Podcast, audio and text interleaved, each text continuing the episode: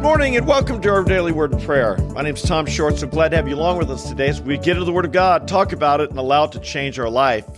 So I have a question for you. Is what you believe about creation, evolution, about Genesis, about your origins, does it affect the way you live? Does it affect the way other people live?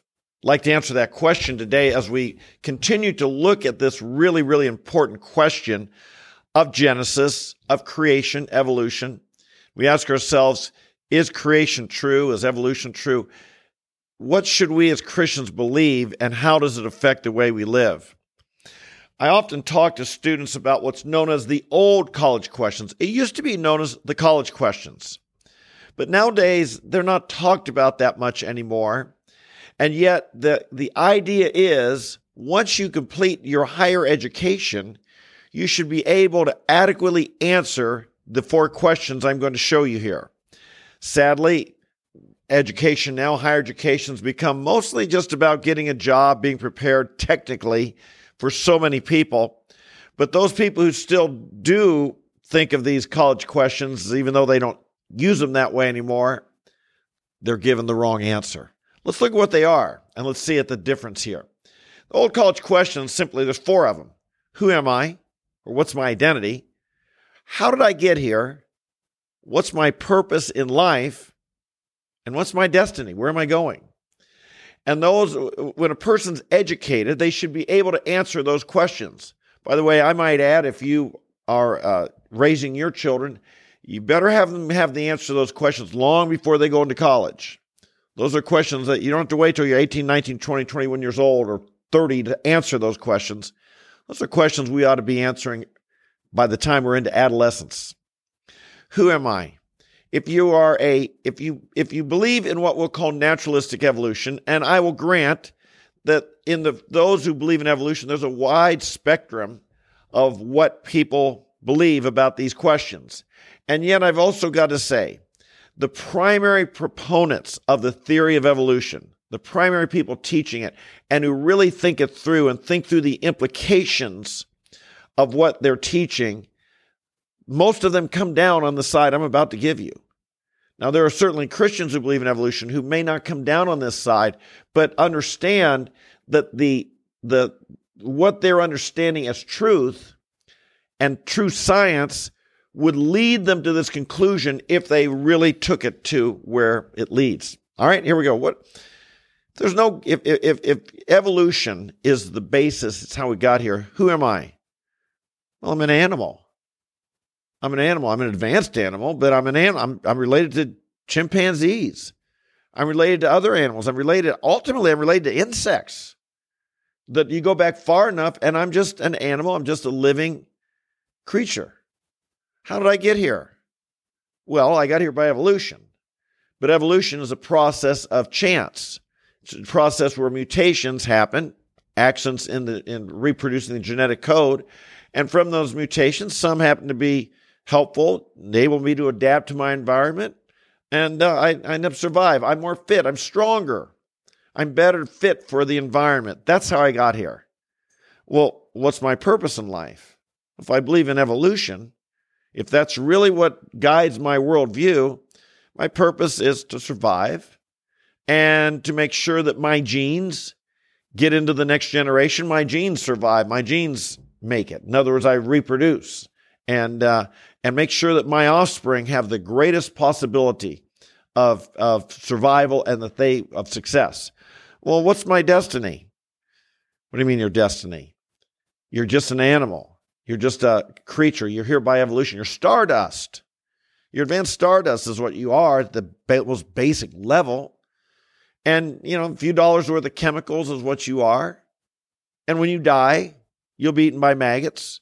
You'll, unless you're cremated, then you'll just, your ashes will be spread, but that's it. That's your eternity. But those of us who believe a couple verses that guide our worldview, and indeed, I should say that as Christians, we ought to meditate on these verses probably a lot more than we do. First one's real simple Genesis 1 1. In the beginning, God created the heavens and the earth. This establishes him as the sovereign, the authority, the maker, the creator, the one who put it all into, into action.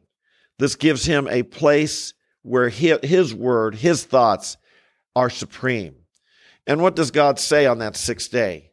Then God said, Let us make man in our image, according to our likeness, and let them rule over the fish of the sea, and over the birds of the sky, and over the cattle, and over all the earth, and over every creeping thing that creeps on the earth.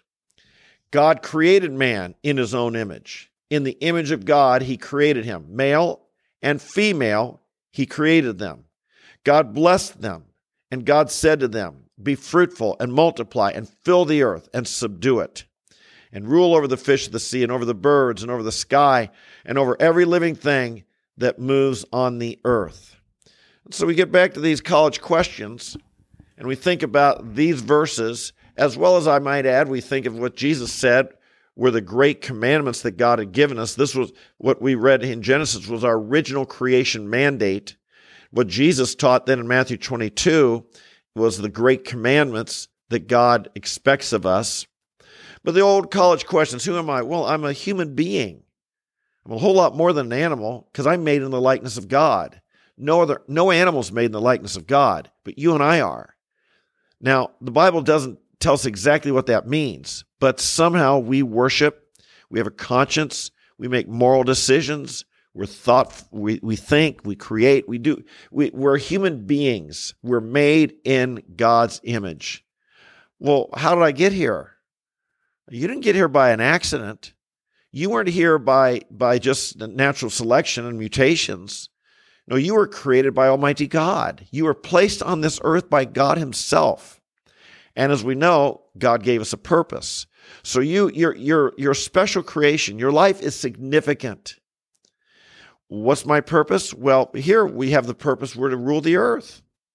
We're to, we're to be fruitful. We're to multiply.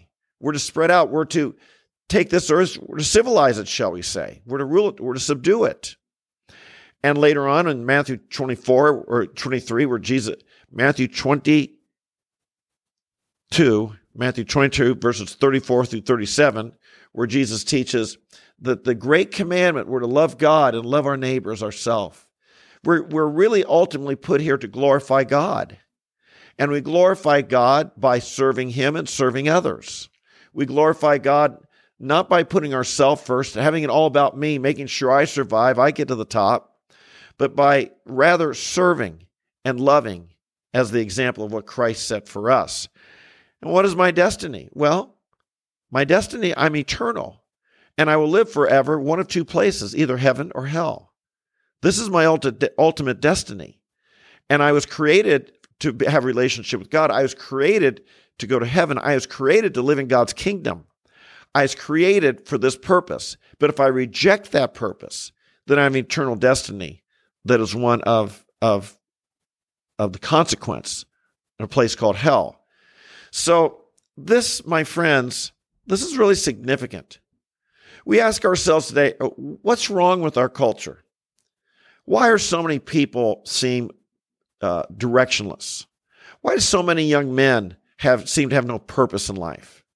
Why do so many young why are so many people on depression drugs? Why are so many people lacking significance, purpose? Why, why do people lash out in anger and violence the way they do?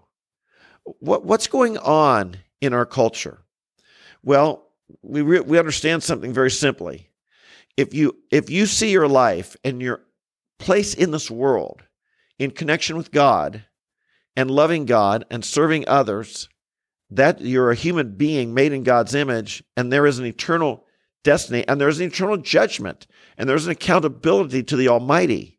You're going to live your life very differently than if you think you're just an animal who got here by chance and you're just stardust, and your only purpose is to survive.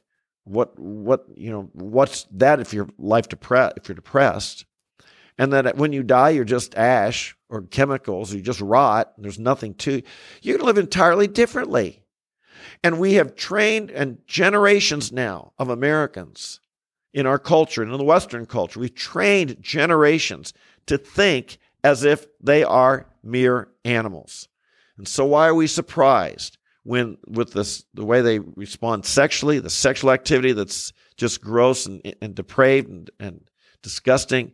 The violence that goes on, the lack of meaning, the lack of purpose, the, the lack of direction, it ought to be expected. This understanding of our origins is important. It matters. It matters.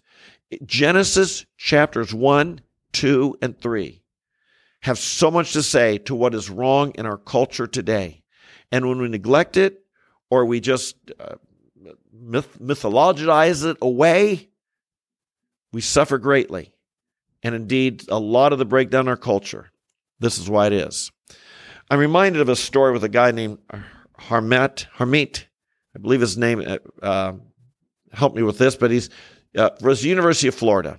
And he would come out onto campus and he would often heckle me. He didn't believe in God. He was raised Jewish, but he had no faith in God. And uh, and he would often make fun and he would often heckle and so forth for you know finally his senior year his last semester spring semester it's going to be the last time he saw me he'd probably been out there and interacted with me a dozen times throughout his college career his last time and he didn't believe in god it's a little bit more serious this time he told me he was graduating moving on i said honey be, be real honest with me what, what, why don't you believe in god what's really at the issue and he said tom step back look Look at the universe. Look at the stars. Look at, look at, there's billions of stars out there and there's billions of people on this earth. And let's face it, Tom, you and I are nothing. We're insignificant. We're meaningless. We're just a speck of dust. Well, you know, if all you looked at was science and all you looked at was that, you might be right. But in Psalm 8, David says, When I consider the heavens, the work of thy hands, the, thing, the, the what you have created, what is man that thou dost take, take thought of him. And yet, you've made man just a little lower than the angels. You've crowned us with glory, honor. You've given us dignity. And this is what I tra- challenged this young man with. I said, I, I can see how if the if all you see is a material world and you think that's all that there is, you could conclude your life is meaningless and significant. But does your gut agree with that? deep in your heart, don't you sense that there is a purpose in life, that you do have value, that you are significant, that there's something bigger out there? And this is where, when we want to discover what's true, what I science is a fine way to discover the physical universe. But if you think that's all that exists and that's all that there is, and you remove from us that we're made in the image of God, and that we have a soul, a spirit, will live eternally. There's something eternal within us. There's something significant within us. You cannot measure it scientifically. You cannot touch it, but it's real and it's there. And what I urge people, don't deny it. Don't reject that. Listen to that voice. Listen to that conscience. That comes from God. And God is telling you there's more to this world than just what you can see and touch. There's something significant. You have a soul. You have a soul. You're made in God's image. You're important. Listen to that voice. Follow that voice.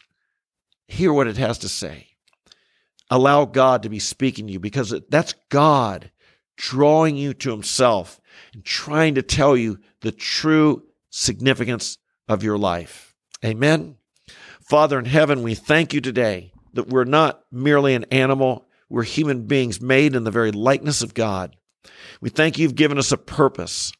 You, you've called us to subdue this earth. You've called us to be fruitful, to multiply.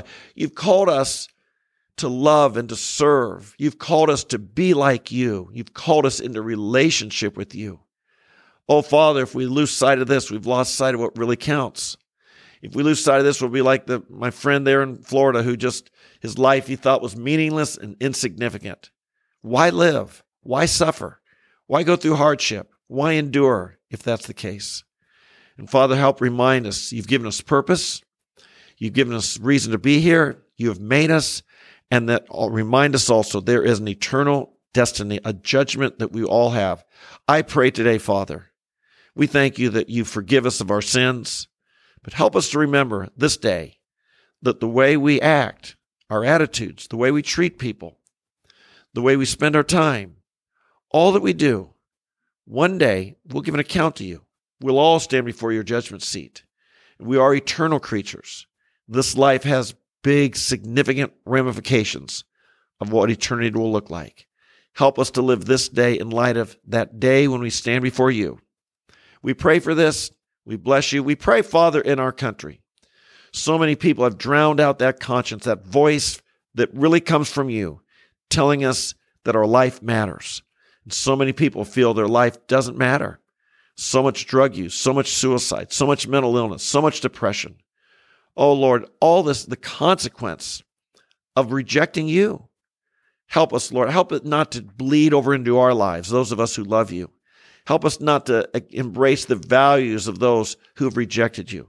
Help us to stand out and be different this day and to live as if all you say in your word is true. We do believe it. We want to live in light of it. We pray in Jesus' name.